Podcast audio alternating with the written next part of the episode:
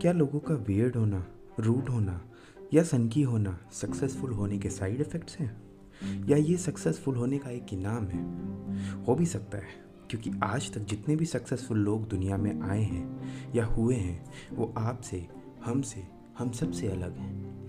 जैसे कि Warren Buffett जो एक दिन में पाँच कोक के कैन पी जाते हैं। रिचर्ड ब्रांडसन जो कि वर्जिन कंपनी के मालिक हैं वो एक दिन में बीस कप चाय पीते हैं। ऐसे ही बहुत सारे लोग जिनके रोमांचक अलग अलग किस्से अलग अलग चीज़ें, वो हम आपको इस पॉडकास्ट में बताएँगे।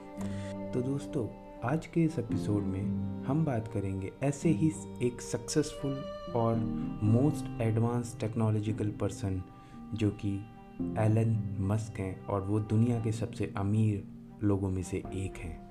जी हाँ दोस्तों, आसान शब्दों में बोले तो एलॉन मस्क एक सन की मल्टी बिलेनर है, जो एक पूरे पारिवारिक प्रॉब्लम्स में रहने के बावजूद आज दुनिया के सबसे ट्रस्टेड और पॉपुलर सीईओ हैं। बट क्या आपको पता है, ये सब जितना आसान दिख रहा है, ये उतना नहीं है। अपने शुरुआती दौर में उन्होंने अपार्टमेंट रेंट पे लेने के बजाय एक ऑफ़िस लिया और वो उसी में सोते और काम करते थे। तीन डिवोर्स जो मीडिया ने बढ़ चढ़ के दिखाया 2008 के बैंक होने वाली उनकी टेस्ला कंपनी बट यही सारे फेलियर और उसको सक्सेसफुल बनाने की ज़िद ने उस इंसान को शायद इतनी पावर दी है कि वो कोई भी घर, गाड़ी कोई भी गवर्नमेंट का टेंडर इवन जब चाहे स्पेस में जा सकता है। जी हाँ दोस्तों तो चलिए फिर शुरू करते हैं आज के इस वीडियो को और बताते हैं आपको एलन मस्क की कहानी और कुछ रोमांचक किस्से। ये कहानी शुरू होती है प्रिटोरिया, साउथ अफ्रीका से, सन 1970 तो आप पूछोगे कि प्रिटोरिया में ऐसा क्या खास था? मैं आपको बता दूँ कि ऐसा कुछ स्पेशल नहीं था बट ये वक्त वक्त था जब दो इंडिविजुअल एरल मस्क और मे हॉलमैन एक दूसरे से मिले एरल जो कि पेशे से इंजीनियर थे और मे जो कि एक मॉडल थी। एरल और मे ने शादी करने का प्लान सिर्फ़ इसलिए किया क्योंकि वो लोग बहुत बोर्ड और अकेला फील करते थे। ऐसा मे ने एक इंटरव्यू में कहा था। फाइनली शादी के बाद एरल और मे के तीन बच्चे हुए किम्बल टॉस्का और सबसे खास इंसान एलन मस्क। एलन का जन्म 28 जून 1971 को हुआ। तो ये सुनकर आपको लग रहा होगा कि ये लोग खुशहाल परिवार के होंगे, एक इंजीनियर फादर, एक मॉडल मदर और तीन बच्चे। बट मैं आपको बता दूँ कि ऐसा नहीं था। एलन के फादर बहुत अब्यूसिव और वायलेंट थे। मे ने अपने एक इंटरव्यू में ये भी बताया कि एरल ने उन पर हाथ तक उठाया था। यही नहीं, उन्होंने एलन को सबसे बेसिक चीज़ कंप्यूटर भी दिलाने से मना कर दिया था और लोगों को कंप्यूटर यूज़ करने से मना करते थे। ये कह के कि ये सब फालतू है और किसी काम का नहीं है। एलन ने यह भी बताया कि उनका बचपन भी बहुत बुरा कटा उनके फादर की वजह से। बट यहाँ पे एक क्वेश्चन और आ, उभर के आता है कि क्या ये सब सच में इतना बुरा था? क्या उनके फादर सच में बुरे थे? मैं ये बात एक्सेप्ट करता हूँ कि हाँ उनके फादर बुरे होंगे। बट कहीं ना कहीं यही सब एलन को मज़बूत बनाया और उन्हें बुरी से बुरी परेशानी का सामना करने का साहस दिया। बट यही एलन के लिए कम नहीं था। एलन बचपन में फैमिली की वजह से परेशान तो थे ही इवन वो स्कूल में भी बुली किए जाते थे। यहाँ तक कि उनको, उनके स्कूल में एक बार कुछ लोगों ने बहुत मारा था। एलन की माँ मे ने एलन को जीनियस होने का पता उनके तीन साल की उम्र में लगी लगा लिया था, जब एलन उनसे कॉम्प्लेक्स क्वेश्चन पूछने लगे। और यही नहीं एलन को एक साल पहले ही स्कूल में एडमिशन भी मिल गया था। जी हाँ दोस्तों, आपको ये नहीं पता होगा बट ये एलन की माँ ने अपने एक इंटरव्यू में बोला। एलन को अपने आइडियाज़ और एक्स्ट्रा टैलेंटेड होने का एहसास तब हुआ जब वह पाँच या सिर्फ़ छः साल के थे, क्योंकि उनकी एज के बाकी लोग ऐसा नहीं सोचते थे जैसा वो सोचते थे। ऐसा एलन ने जो रोगन के एक पॉडकास्ट में बताया था। दस साल की उम्र में Elon Musk computer programming start कर दिए थे, सिर्फ़ इसी वजह से क्योंकि उनको गेम्स खेलना पसंद था। जी हाँ दोस्तों, बचपन में एलन मस्क को गेम खेलना बहुत पसंद था और सिर्फ़ इसी वजह से उनने 10 साल की उम्र में प्रोग्रामिंग स्टार्ट कर दी। उनको इस बात का भी आइडिया लगा कि अगर वो प्रोग्राम्स लिखकर उन्हें सेल करें तो शायद वो बेटर कंप्यूटर्स खरीद सकेंगे। 12 साल की उम्र में उन्होंने अपना पहला प्रोग्राम बेचा, जो कि एक गेम था ब्लास्टर जी हाँ दोस्तों, आपने, हम सबने बचपन में ये गेम खेला होगा। जब एलन मस्क सत्रह साल के थे तो उन्होंने नॉर्थ अमेरिका के पेंसिल्वेनिया यूनिवर्सिटी में मूव करने का फैसला लिया। 26 साल की उम्र में एलन ने अपनी फिज़िक्स और इकोनॉमिक्स दोनों की डुअल डिग्री उस यूनिवर्सिटी से ली। ग्रेजुएशन के बाद एलन को लगा कि उन्हें सिलिकॉन वैली जा, जाना चाहिए, क्योंकि फिलाडेल्फिया में उनके लिए कुछ नहीं रखा था। उन्नीस सौ पंचानवे में Elon Musk finally Silicon Valley आ गए और एनर्जी स्टोरेज टेक्नोलॉजीज़ पे काम करने लगे इलेक्ट्रिक व्हीकल्स के लिए। जी हाँ दोस्तों इस कड़ी को हम आगे आपको बताएँगे डिटेल में। जब Elon Musk Silicon Valley move हुए, उनके पास एक कार, उनका कंप्यूटर और कुछ करीब 2000 डॉलर्स थे। उन्होंने सोचा कि क्यों ना कुछ पैसे बनाए जाएँ और कहीं जॉब ढूंढी जाए। पर यहीं पे उनकी लाइफ का एक सबसे बड़ा टर्निंग पॉइंट था, क्योंकि सिलिकॉन वैली में हज़ारों प्रोग्रामर्स थे और जॉब बहुत ही कम थी। उन्होंने नेटस्केप नाम की एक कंपनी में अप्लाई किया। क्योंकि उस टाइम में सिर्फ़ वही एक इंटरनेट कंपनी थी। नेटस्केप ने एलन की मेल को कोई रिस्पॉन्स नहीं दिया।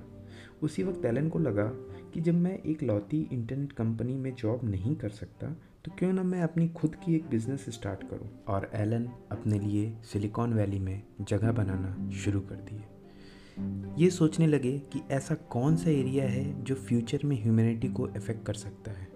हालाँकि उस वक्त जेनेटिक्स एआई और मल्टी प्लानिटरी बीस साल के एलन के एरिया ऑफ़ एक्सपर्टीज़ के बाहर था। उनको लगा कि इंटरनेट जो कि फ्यूचर है, उन्हें उसमें ट्राई करना चाहिए, क्योंकि उनको पहले से गेम्स के एक्सपीरियंस था और इंटरनेट सॉफ्टवेयर्स भी बनाए थे। बात करते हैं एलन मस्क की स्टार्टअप लाइफ उनके स्ट्रगल्स और उनकी कंपनीज़ के बारे में।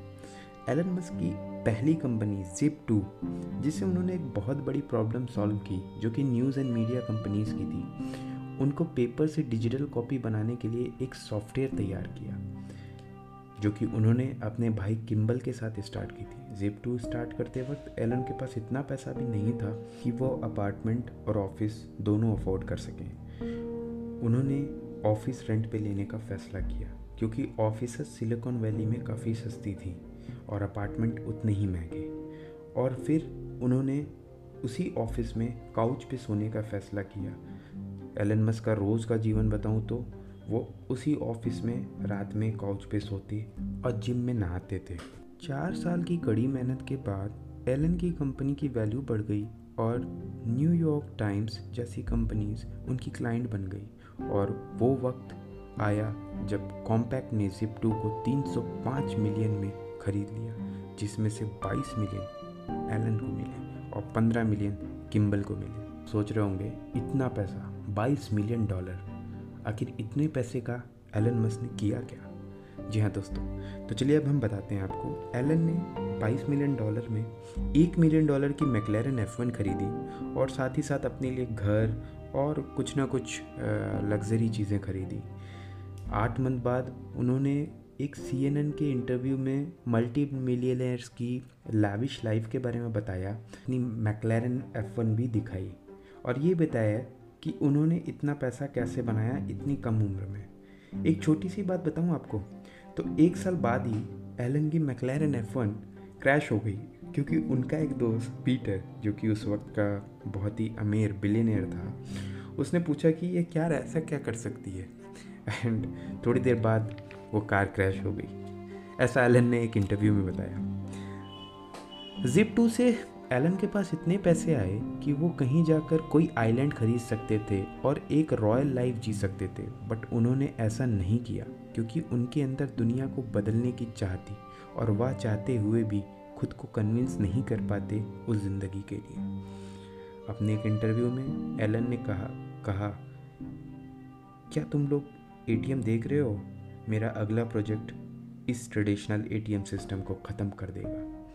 और वही वक्त था जब एक्स डॉट कॉम यानी पेपाल का जन्म हुआ। जिप टू बेचने के सिर्फ़ एक महीने बाद ही एलन मस्क ने एक्स डॉट कॉम को रजिस्टर किया। एक्स डॉट कॉम के साथ एलन का स्टार्ट काफ़ी अच्छा था और जिप टू के एक्सपीरियंस ने वहाँ बहुत काम किया। बट ये काफ़ी नहीं था। एक साल बाद ही एलन को सीईओ पोस्ट से निकाल दिया गया। क्योंकि मैनेजमेंट को लगा कि एलन सीईओ के लायक नहीं है। और कुछ दिनों बाद पेपाल को ईबे ने खरीद लिया। 2002 में, जिससे एलन को एक सौ पैंसठ मिलियन का फ़ायदा हुआ। और फिर 2003 जब एलन ने टेस्ला में इन्वेस्ट किया। जैसा हमने आपको पहले बताया था कि एलन सिलिकॉन वैली आए ही थे कि इलेक्ट्रिक कार बैटरीज पे काम कर सकें। बट उनको इंटरनेट उस वक्त सबसे बड़ी अपॉर्चुनिटी दिखी थी। तो उन्होंने अपने सारे प्रोजेक्ट्स और स्टडीज़ को साइड में रखकर इंटरनेट पे फोकस किया। एलन ने टेस्ला में 6.3 मिलियन डॉलर इन्वेस्ट किए, जो कि उनके कमाए हुए एक सौ पैंसठ मिलियन का एक छोटा सा हिस्सा था। में जुड़ने के बाद एलन और टेस्ला फाउंडर्स की हेल्प से टेस्ला ने पहली कार जो कि 2008 में लॉन्च की, जिसका नाम रोडस्टर था 2008 की बात करें तो वो पूरी दुनिया के लिए एक बहुत ही बुरा साल था। यूएस फाइनेंशियल क्राइसिस से जूझ रहा था और टेस्ला जैसी startup specially electric car startup को लेने के लिए कोई सोचता ही नहीं। उस वक्त जब लोगों का इलेक्ट्रिक कार के लिए परसेप्शन ही बहुत बुरा था, ऊपर से इतनी महँगी इलेक्ट्रिक कार लोगों के बजट के बाहर थी और यही सब वजह से साल के एंड में टेस्ला सिर्फ़ दो से तीन दिन बची हुई थी बैंक होने से। और साथ ही साथ ये वह वक्त था जब एलन की शादी भी डिवोर्स में बदल गई।